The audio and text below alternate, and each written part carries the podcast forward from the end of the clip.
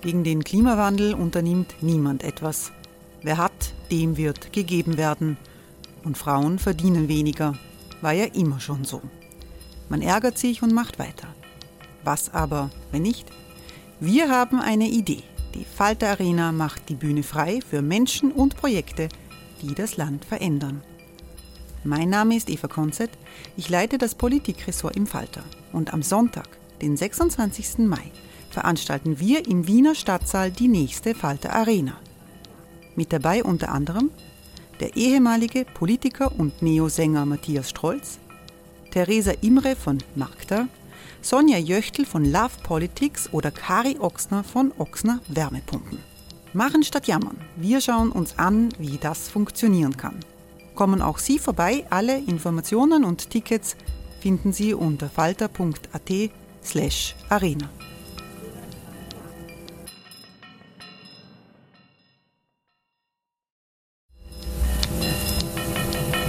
Falter-Podcasts werden durch Werbung unterstützt.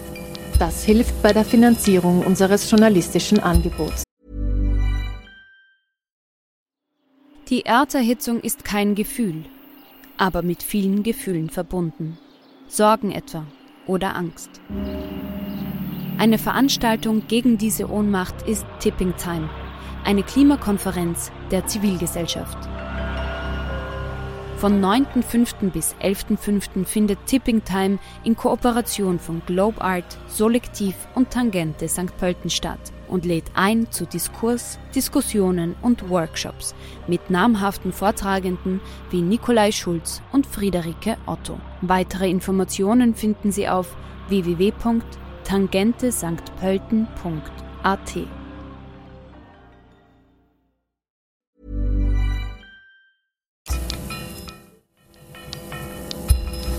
Falter Radio, der Podcast mit Raimund Löw.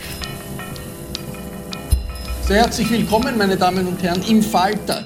In der österreichischen Innenpolitik passiert dieser Tage Merkwürdiges und damit meine ich nicht den grenzwertig eigenartigen SMS-Verkehr zwischen Kurz und Strache, der dieser Tage in den Medien niederschlägt. Schwerwiegender ist äh, das Ausmaß der ständigen Attacken des Kanzlers gegen die Justiz. Der Eindruck äh, verfestigt sich, dass die große Regierungspartei irgendwie außer Tritt ist. Bei den vielen Fällen des Korruptionsverdachtes, die in den letzten Wochen aufgetaucht sind, hat man irgendwie den Überblick verloren. Wir wollen in den Griff bekommen, was gerade läuft in der österreichischen Innenpolitik. Diese Sendung kommt aus der Redaktion der Wiener Wochenzeitung Falter, pandemiebedingt sind wir alle online miteinander verbunden. Ich freue mich sehr, dass Irmgard Gries gekommen ist. Guten Tag.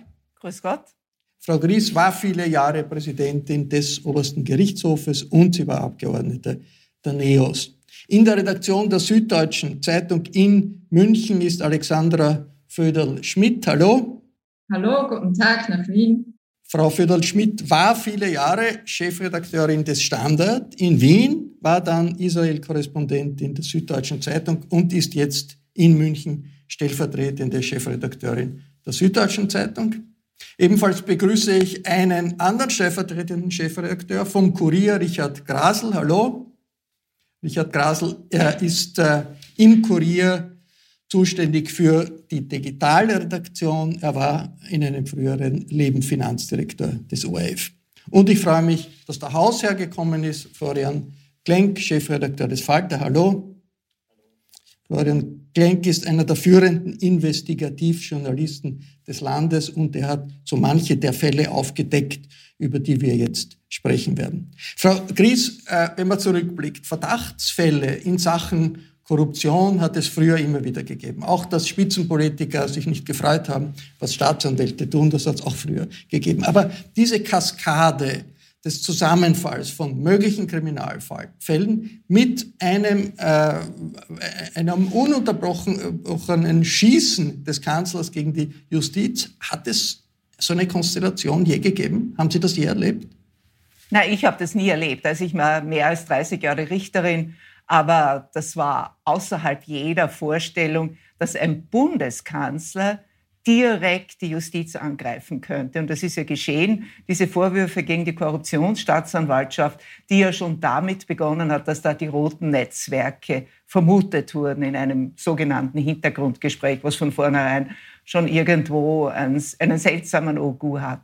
Aber jedenfalls diese Frontalangriffe, auch dieser offene Brief, da der Korruptionsstaatsanwaltschaft geschrieben wird, bitte vernehmen Sie mich und wenn Sie mich vernommen haben, ist die Sache aufgeklärt.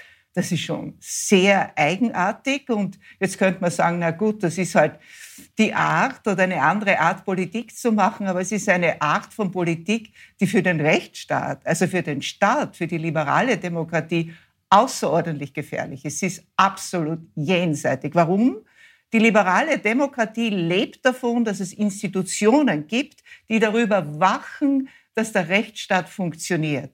Und wenn diese Institutionen angegriffen werden, von höchster Seite, höher als der Bundeskanzler, geht's kaum, gut, der Bundespräsident, aber jedenfalls der Bundeskanzler Chef der Regierung, wenn der eine solche Institution, die entscheidend ist für das Funktionieren des Rechtsstaates, angreift, dann schwächt das natürlich diese Institution, aber nicht nur diese Institution, es schwächt den Rechtsstaat. Und der Rechtsstaat, das ist das Fundament unseres Zusammenlebens. Wenn wir dem nicht vertrauen, ja, wo enden wir dann? Frau Föderl-Schmidt, Sie schreiben in der Süddeutschen Zeitung, in Österreich hat es immer Freundelwirtschaft gegeben, eine Verhaberung hat man irgendwie äh, hier akzeptiert, die in anderen Ländern unter Korruption äh, gelaufen wäre. Aber Sie sagen, das alles erinnert an Ungarn, an Polen, was sich da in Österreich abspielt.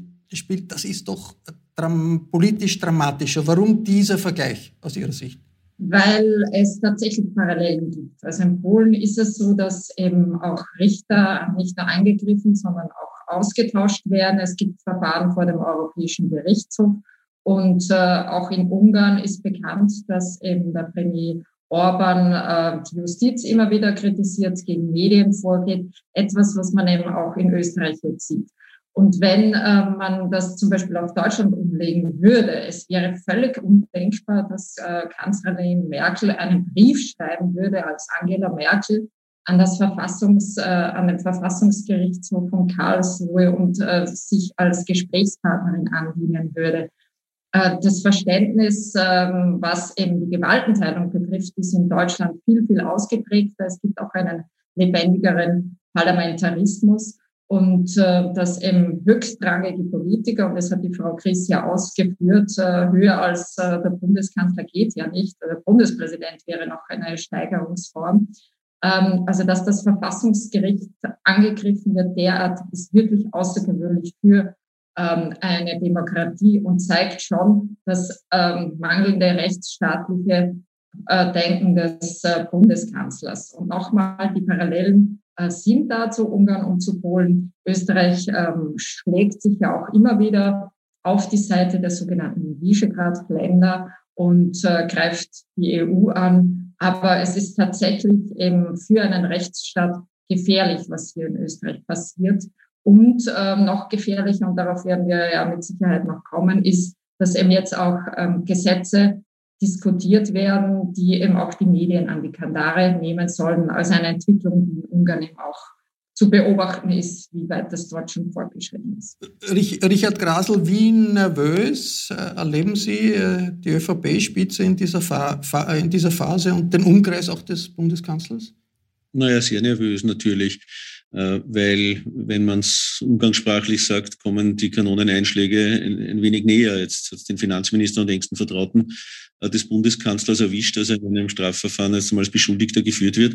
Äh, daher ist hier natürlich eine Nervosität da. Und mich hat auch gewundert, dass der Bundeskanzler selbst hier ausgerückt ist, zunächst per Statement in einer Pressekonferenz, dann auch per Brief. Ähm, was, glaube ich, schon möglich sein muss, ist, dass man auch die Justiz kritisiert. Also ich sehe das nicht ganz als sakrosankt an, denn natürlich kann man kritisieren, ähm, wenn etwa eine Hausdurchsuchung im Bundesamt für Verfassungsschutz und Terrorismus gemacht wird, die dann schlussendlich äh, vom, von der zweiten Instanz auch für rechtswidrig erklärt wird äh, und einige andere Dinge. Ich glaube, dass man das sachlich diskutieren muss, äh, die Art und Weise, wie es passiert ist, sowohl der Ton als auch die, die, die Hochrangigkeit dessen, der jetzt die Kritik geübt hat, des Bundeskanzlers, hat mich auch überrascht. Ich verstehe den Sinn dahinter nicht ganz, ja, weil ich glaube nicht, dass die Staatsanwälte der WKSDA jetzt deswegen milder sein würden äh, ihm gegenüber. Äh, vielleicht im Gegenteil, vielleicht haben sie den Ehrgeiz entwickelt, jetzt noch genauer hinzusehen.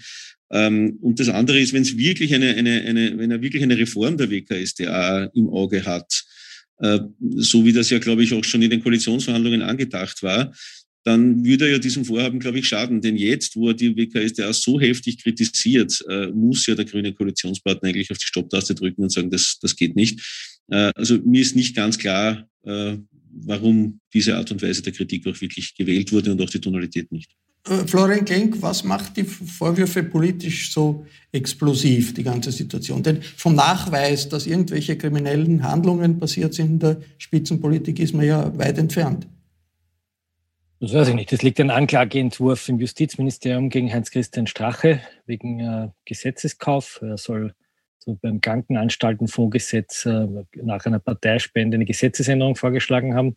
Die WKStA möchte ihn anklagen. Der Entwurf liegt jetzt im Justizministerium. Also es ist nicht so, dass man ganz weit entfernt ist. Im Gegenteil. Ähm, die ersten, sagen die ersten Anklagen kommen. Das betrifft jetzt mal die FPÖ.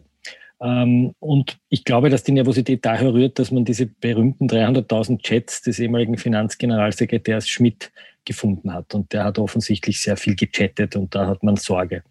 Ich glaube, dass das Ganze, ich glaube, dass wir uns nicht mit Polen und Ungarn vergleichen sollten, aber dass Polen und Ungarn die Warnung sein soll, wo es hingehen kann. Dass auch gefestigte Demokratien oder Staaten, die schon Demokratien waren, sehr schnell auch wieder abrutschen können. Ich glaube, dass die Zivilgesellschaft, aber auch die Medien in Österreich anders sind, stärker sind, auch die Richterschaft, auch die Anklagebehörden wehren sich mehr. Aber was wir erleben, ist ein Dirty Campaigning, um dann sozusagen in einer Wahlauseinandersetzung die Leute so sehr zu verwirren, dass sie nicht mehr durchschauen, was jetzt eigentlich ein Skandal ist und was nicht. So nach dem guten alten Motto, alle Politiker sind eh gleich und das ist ein Nebelgranatenwerfen. Äh, und der Kollateralschaden ist sozusagen die, die Staatsanwaltschaft, um die es hier ja geht. Ja, die wird angegriffen. Und da erleben wir etwas eigentlich Neues, nämlich eine Anklagebehörde, die endlich das tut, was man jahrzehntelang von ihr wollte, nämlich Sachverhalte aufzuklären. Wir befinden uns im Stadium der Aufklärung. Deswegen werden Sicherstellungen durchgeführt, deswegen wird in Handys hineingeschaut, deswegen werden Dinge veraktet. Und das macht offensichtlich die ÖVP ganz nervös und wurlert, weil sie das offensichtlich nicht gewohnt war, dass das unabhängig und ohne dass das Ministerium hier eingreift, passiert. Äh, Frau Christ, das könnte ja auch äh, interpretiert werden als ein Zeichen, dass äh, das Land äh, äh, sich liberalisiert, weil die Justiz mutiger ist, die Justiz unabhängiger ist als früher. Muss nicht unbedingt heißen, dass es mehr Korruption gibt als früher, oder? Nein, es das heißt auf jeden Fall, dass die Staatsanwaltschaft sich ohne Rücksicht auf die Person des Betroffenen zu ermitteln traut. Das ist sehr positiv. Und es ist, war sicher oder höchstwahrscheinlich so, dass in der Vergangenheit manches gestoppt wurde.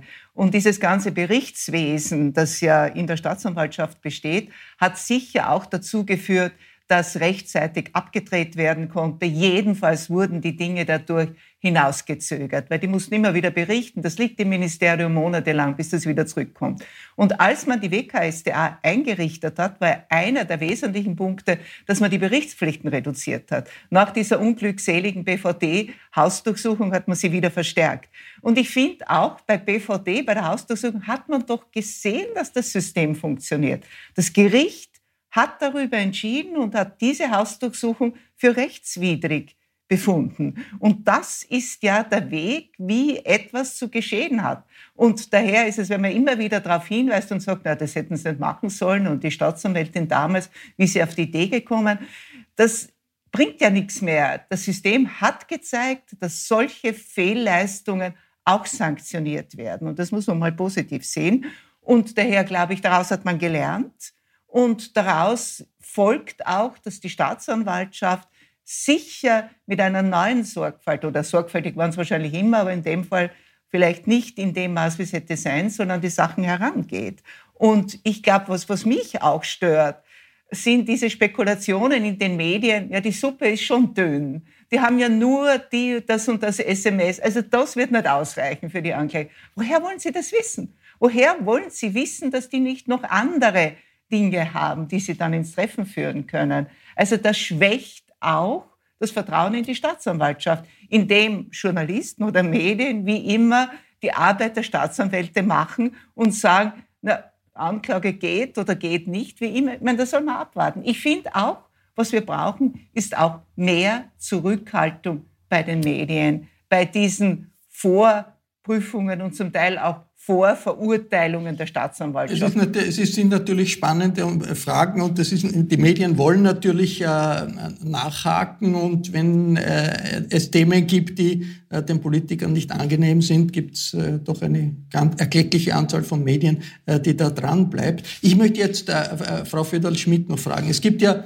zwei Skandale in Deutschland, wo CDU-Abgeordnete und ein CSU-Bundestagsabgeordnete irgendwie persönlich verdient haben an Geschäften mit Masken. Ähm, das ist ein großer Politskandal in Deutschland. Ist das irgendwie vergleichbar mit den österreichischen Verdachtsfällen?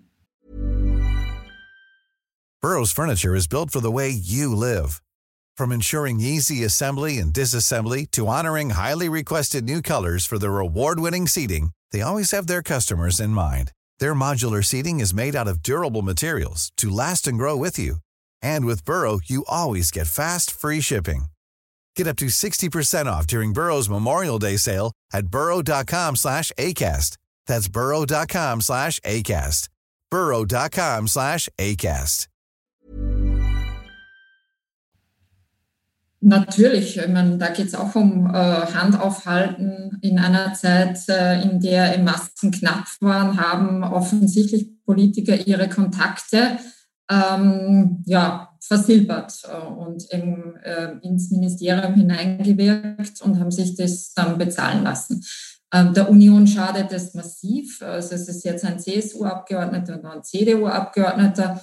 Aber was der Unterschied äh, auch zu Österreich ist, ähm, man hat gehandelt. Also die äh, betreffenden Abgeordneten haben zuerst einmal angeboten, sich zurückzuziehen aus Ausschüssen beziehungsweise aus der Fraktion. Und dann gab es eine sehr, sehr starke Aufforderung von der Parteispitze, sowohl von Markus Söder als auch äh, vom Armin Laschet, dass die betreffenden Politiker ihre Ämter ruhen stellen müssen und so, sofort zurücktreten äh, müssen. Das heißt, ähm, da gibt es einfach schon mehr Selbstreinigungskräfte. Und in Österreich äh, ist ja das äh, Wort Rücktritt ähm, zwar äh, von der Opposition genannt worden, aber eben die, die Regierung, die ÖVP, mauert. Und ähm, das ist schon ein Unterschied in der Reaktion. Also in Deutschland versucht man halt jetzt Schadensbegrenzung. allerdings sieht man auch die Vertrauenswerte in die Regierung ähm, leiden darunter. Also es gibt tatsächlich eben ähm, ja, ähm, also Einschläge, die auch da näher kommen. Und der Appell der beiden Parteichefs, wer immer da in diese Richtung jetzt agiert hat und möglicherweise Geld verdient hat, der möge sich von selbst melden. Ähm, also das ist ein Unterschied im Umgang. Ich würde aber noch äh, gerne ähm, zu dem, was Frau Chris äh, eingangs äh, und Herr Grasler auch gesagt haben. Ich glaube tatsächlich, dass es in Österreich auch möglich sein muss und da sind wir uns mit Sicherheit schnell einig, Kritik zu üben an, an Entscheidungen der, eines Gerichts, an der Vorgangsweise der Staatsanwaltschaft. Aber was eben hier passiert jetzt, und das ist das Gefährliche, dass von Seiten der Regierung jetzt äh, Gesetze äh, versucht werden, auf den Weg zu bringen, die eben Dinge verunmöglichen, die als Strafaktionen auch gesehen werden können. Also das eine, und da kann die Frau Chris sicherlich viel mehr dazu sagen, welche Auswirkungen es hat, wenn eben ähm, die Urteile des Verfassungsgerichts, die Entscheide nicht nur veröffentlicht werden, sondern auch wer wie gestimmt hat. Also das war bisher so, dass man das äh, vermieden hat, um auch Druck äh, zu vermeiden auf die einzelnen Richter. Gibt es aber in anderen Ländern, gibt es aber in, genau, den, auch in, in den USA ganz üblich. Das ist zum Beispiel ein Punkt, wo, was man in Österreich ein bisschen anders gemacht hat.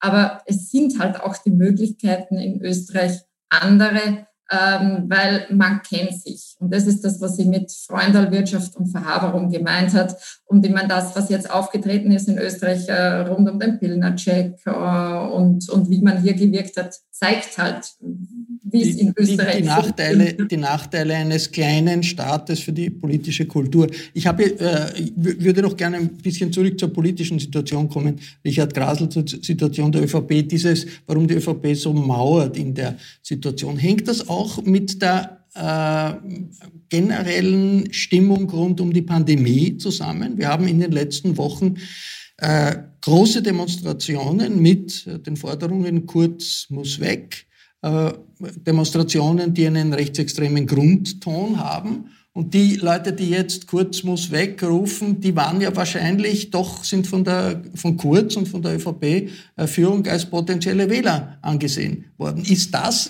für die ÖVP ein Grund, warum er politisch so nervös ist?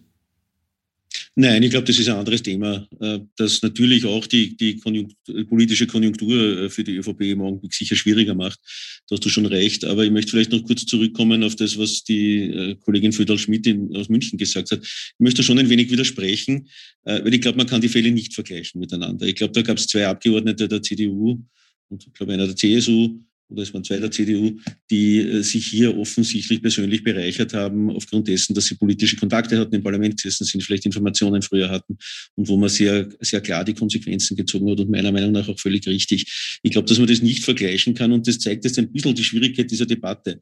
Wenn ich auf die Frau Dr. Gries repliziere, die gerade aufgerufen hat und wenn ich es jetzt frei übersetze, äh, gesagt hat, nicht jede Untersuchung, nicht jede, auch nicht jede Hausdurchsuchung ist automatisch sozusagen gleich ein, eine, eine, Beschuld, also eine Beschuldigung oder eine, eine, eine sozusagen, dass die Medien dann den auch vorverurteilen und die, die Öffentlichkeit ihn dadurch vorverurteilen. Ähm, genau das würde jetzt aber passieren, äh, so wie Sie das gesagt haben. Und daher glaube ich, ähm, bin ich da eher auf der Seite der Dr., Frau Dr. Gries, äh, wo wir Medien auch schauen müssen, wie wir das auch immer einordnen. Ja? Und ich halte jetzt auch eine, eine Frage der, einer, einer Nachschau. Ich glaube, das war es ja dann schlussendlich beim, beim Finanzminister Blümel äh, nicht so, dass das automatisch äh, auch gleich eine Verurteilung ist. Auch nicht eine, einen Beschuldigtenstatus in einem Verfahren, das man relativ rasch heute hat, äh, nach Feststellung eines Anfang, Anfangsverdachts in Österreich, ist eine Beschuldigung. Ich erinnert, dass der Bundeskanzler Feimann lange Zeit als Beschuldigter geführt wurde, dass der Kärntner Landeshauptmann Kaiser als Beschuldigter geführt wurde. Ähm, zumindest Kaiser hat dann sehr erfolgreiche Wahlen auch noch geschlagen.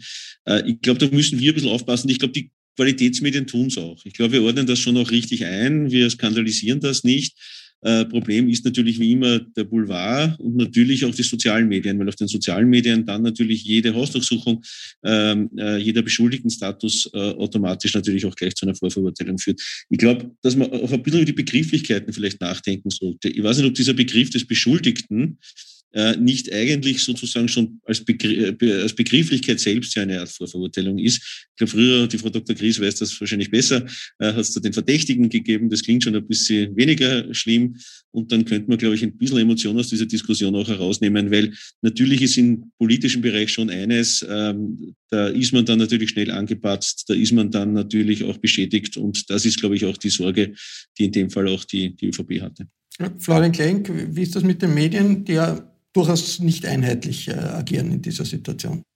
Also wenn ich mir was wünschen könnte, dann wären das äh, durchaus, das klingt jetzt vielleicht komplett äh, verrückt, wenn ich das sage, aber durchaus äh, Kurse auch ähm, in Kooperation mit Anklägern, mit Justizorganen, wo Journalistinnen und Journalisten lernen, wie man mit Akten umgeht. Was eigentlich, was ist ein Vorverfahren? Was ist ein Verdacht? Was ist eine Hausdurchsuchung? Was ist ein, eine Sicherstellung? Was ist das? Äh, was heißt, ein Verfahren ist nicht öffentlich und was heißt medienöffentlich? Das ist ein Unterschied. Ja? Was heißt Amtsgeheimnis und was heißt das Recht der Anwälte, Akten in die Öffentlichkeit zu bringen? Das ist das eine, was ich mir wünschen würde. Das zweite, was ich mir wünschen würde, ist, dass wir viel stärker auch offenlegen, woher wir Dokumente haben. Manchmal dürfen wir das nicht, manchmal tun wir es nicht, weil wir, so wie die Zauberer auf der Zauberergilde, so tun, als würden wir Kaninchen aus dem Hut zaubern. In Wirklichkeit weiß eh jeder, wo es her ist. Und also das würde ich mir wünschen. Nehmen wir zum Beispiel jetzt die Chats her zwischen Kurz und Strache.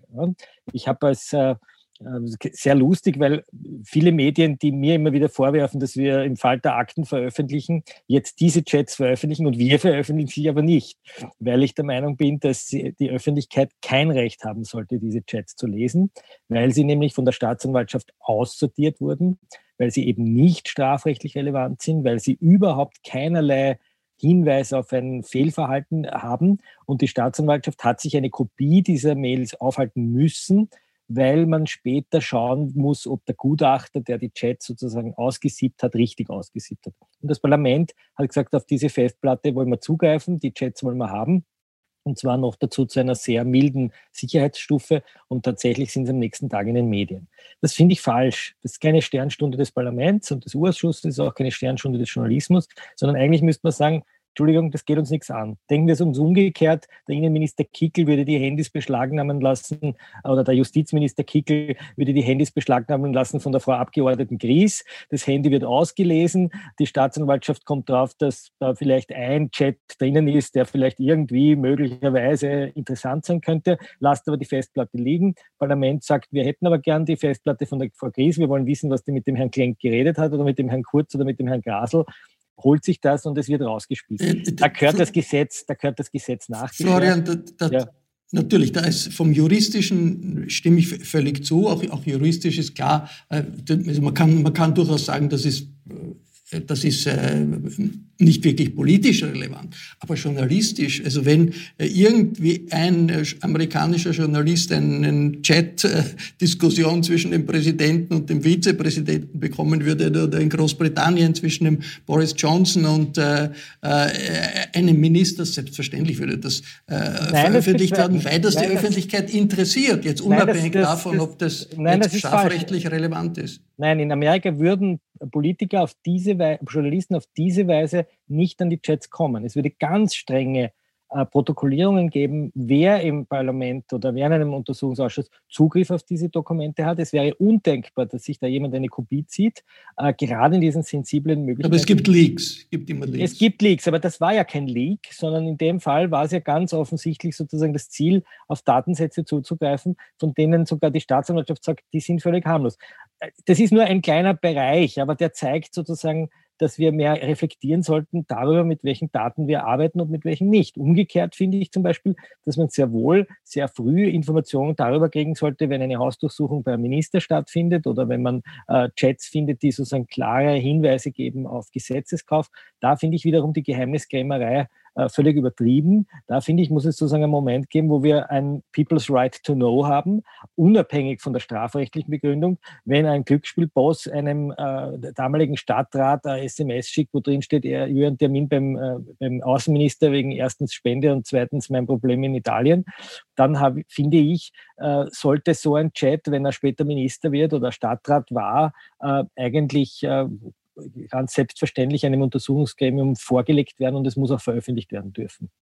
Da bin, ich dann, da bin ich viel weniger hakelig als vielleicht. Äh, Frau Gries, äh, was auch immer Sie dazu sagen möchte, aber ich habe eine, eine, eine Frage äh, an Sie sozusagen, äh, das Funktionieren der Justiz. Äh, wie erfolgreich kann politischer Druck auf die Justiz sein in der Praxis? Sollte nicht erfolgreich sein. Man weiß in der Theorie Rechtsstaat, Trennung der Gewalten, aber in der Wirklichkeit äh, ist die Gefahr, dass wenn dieses, äh, dieser Druck bleibt, dass die Justiz doch nachgibt, nicht in Wirklichkeit groß?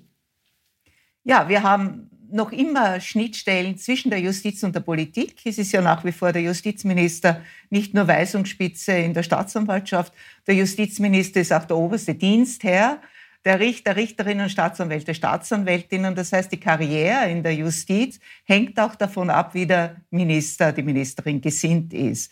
Und das ist schädlich. Ja. Entwickelte Rechtsstaaten und entwickelte Demokratien haben diese Kompetenz, die Richter auszuwählen, Richter für die Ernennung dem Präsidenten vorzuschlagen, längst vom Minister, von der Politik weggenommen und haben das einem Gremium übertragen, das nichts mit der Politik zu tun hat. Nur dort funktioniert es. Es gab auch Versuche der Politiker hineinzusetzen in diesen Rat der Gerichtsbarkeit, den es ja in so gut wie allen europäischen Staaten gibt, außer Deutschland, Österreich. Ja? Und es waren auch eine der ersten Aktionen von Orban in Ungarn war ja auch, dem Rat der Gerichtsbarkeit diese Kompetenzen wegzunehmen. Ungarn hat zwar noch einen, aber der kann nichts mehr tun. Man hat eine eigene Behörde geschaffen mit einer Vertrauten von Orban, besetzt, die jetzt darüber entscheidet, wer wird Richter, wer wird Staatsanwalt. Also das wäre notwendig. Aber solange es diese Schnittstellen gibt, solange es die Möglichkeit des Einflusses gibt, ist natürlich ein gewisser politischer Druck, je nachdem, wie stark ein Richter oder eine Richterin ist oder Staatsanwalt, Staatsanwältin ist, auch erfolgreich. Ich meine, das sind Menschen, die dort sind. Und was wir tun können und tun müssen, Vorkehrungen zu treffen, dass sie diesen menschlichen Schwächen eben nicht nachgeben können, weil eben die Politik nichts zu reden hat. Und da muss ich mich durch meine Arbeit qualifizieren und nicht dadurch, dass ich den Minister oder irgendjemanden gut kenne. Ich glaube, da müsste man ansetzen. Richard Grasel, wie sehr hängt es von den Grünen ab, von der grünen Justizministerin, dass der Justiz in dieser Konfliktsituation der Rücken gestärkt wird? Naja, sicher ganz entscheidend in der jetzigen aktuellen politischen Situation. Äh, weil, wie ich in meinem ersten Statement schon gesagt habe, gibt es ja die, die Vor, das Vorhaben der ÖVP immer noch, hier in der WKStA etwas zu ändern. Äh, das geht natürlich nicht ohne den Koalitionspartner schon gar nicht ohne die Justizministerin und daher ist das schon, ist das schon entscheidend. Äh, allerdings auch die ÖVP kennend, weil sie da werden sie nicht gleich aufgeben und da wird schon vielleicht noch den einen oder anderen Versuch geben und die Grünen werden wiederum irgendwas von der ÖVP wollen, wo sie die, deren Zustimmung äh, brauchen. Äh, das ist sicher eine, eine heikle Frage innerhalb der Koalition, äh, die in den nächsten, in den nächsten Monaten sicherlich auch noch zu heftigen Debatten führen wird. Wir haben nicht mehr viel Zeit, aber ganz kurz, Alexandra Föderl-Schmidt und dann Florian Klenk. Wie äh, sehr schätzt ihr die, äh, das Risiko ein, dass das wirklich so eine, sich zu einer echten Koalitionskrise ausweitet, was wir jetzt erleben? Äh, also Alexander. Von der Grünen ab, aus der Ferne betrachtet, äh, irgendwie fragt man sich schon, wann stellen sie die sich auch auf die Füße? Also man hat den Eindruck, dass die Grünen tatsächlich in dieser Koalition äh, ein Anhängsel geworden ist und vieles von dem, was sie bisher politisch vertreten haben, eben jetzt äh, schlichtend durchsetzen können oder nicht mehr dafür einstehen. Und die Frage ist, äh, wie lange wollen und können sie sich das äh, gefallen lassen? Ich glaube, dass mit der Rückkehr der Justizministerin da auch eine Grundsatzentscheidung getroffen werden muss. Und ähm, ja, äh, die Frage ist tatsächlich, äh, wie lange ähm, hält diese Koalition noch. Ich glaube tatsächlich, dass es eher in Richtung ähm, vorzeitiger Neuwahlen geht. Aber das ist ein Blick aus der Ferne. Es kommt darauf an, ob die Einschläge sozusagen der ÖVP näher kommen. Bis jetzt sind die Gesetzeskaufsvorwürfe vor allem FPÖ nah. Ähm, ich glaube, wenn es sozusagen in diesen Chats, die da drin sind, Hinweise darauf gibt, dass auch ÖVP-Politiker möglicherweise äh, bestochen worden sein könnten.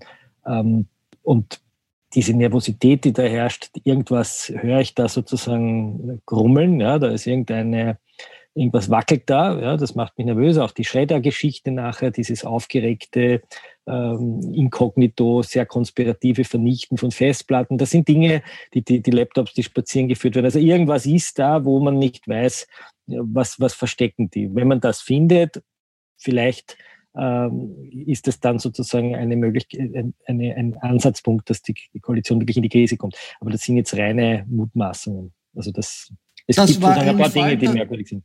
Das war ein Faltertalk zur krisenhaften innenpolitischen Entwicklung äh, in Österreich rund um äh, die Korruptionsermittlungen im Umfeld äh, des Kanzlers und in höchsten Regierungskreisen. Ich bedanke mich sehr herzlich bei allen, die mit dabei sind online. Und an dieser Stelle ein Hinweis.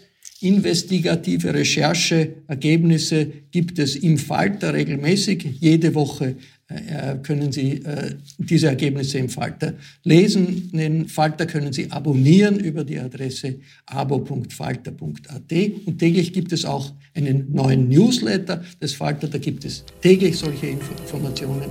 Dieser Newsletter kostet Sie nicht. Sie können ihn abonnieren unter der Adresse www.falter.at slash morgen, weil der jeden Morgen kommt. Ich darf mich verabschieden. Bis zur nächsten Folge.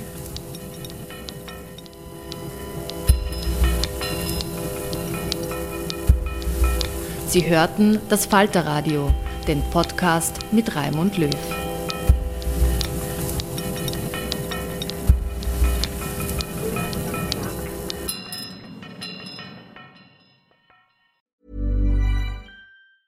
Hey, it's Paige DeSorbo from Giggly Squad. High quality fashion without the price tag. Say hello to Quince. I'm snagging high-end essentials like cozy cashmere sweaters, sleek leather jackets, fine jewelry, and so much more. With Quince being 50 to 80% less than similar brands And they partner with factories that prioritize safe, ethical, and responsible manufacturing. I love that. Luxury quality within reach. Go to quince.com slash style to get free shipping and 365 day returns on your next order. Quince.com slash style. Even when we're on a budget, we still deserve nice things. Quince is a place to scoop up stunning high end goods for 50 to 80% less than similar brands. They have buttery soft cashmere sweaters starting at $50, luxurious Italian leather bags, and so much more. Plus, Quince only works with factories that use safe, ethical, and responsible manufacturing. Get the high-end goods you'll love without the high price tag with Quince. Go to quince.com/style for free shipping and 365 day returns.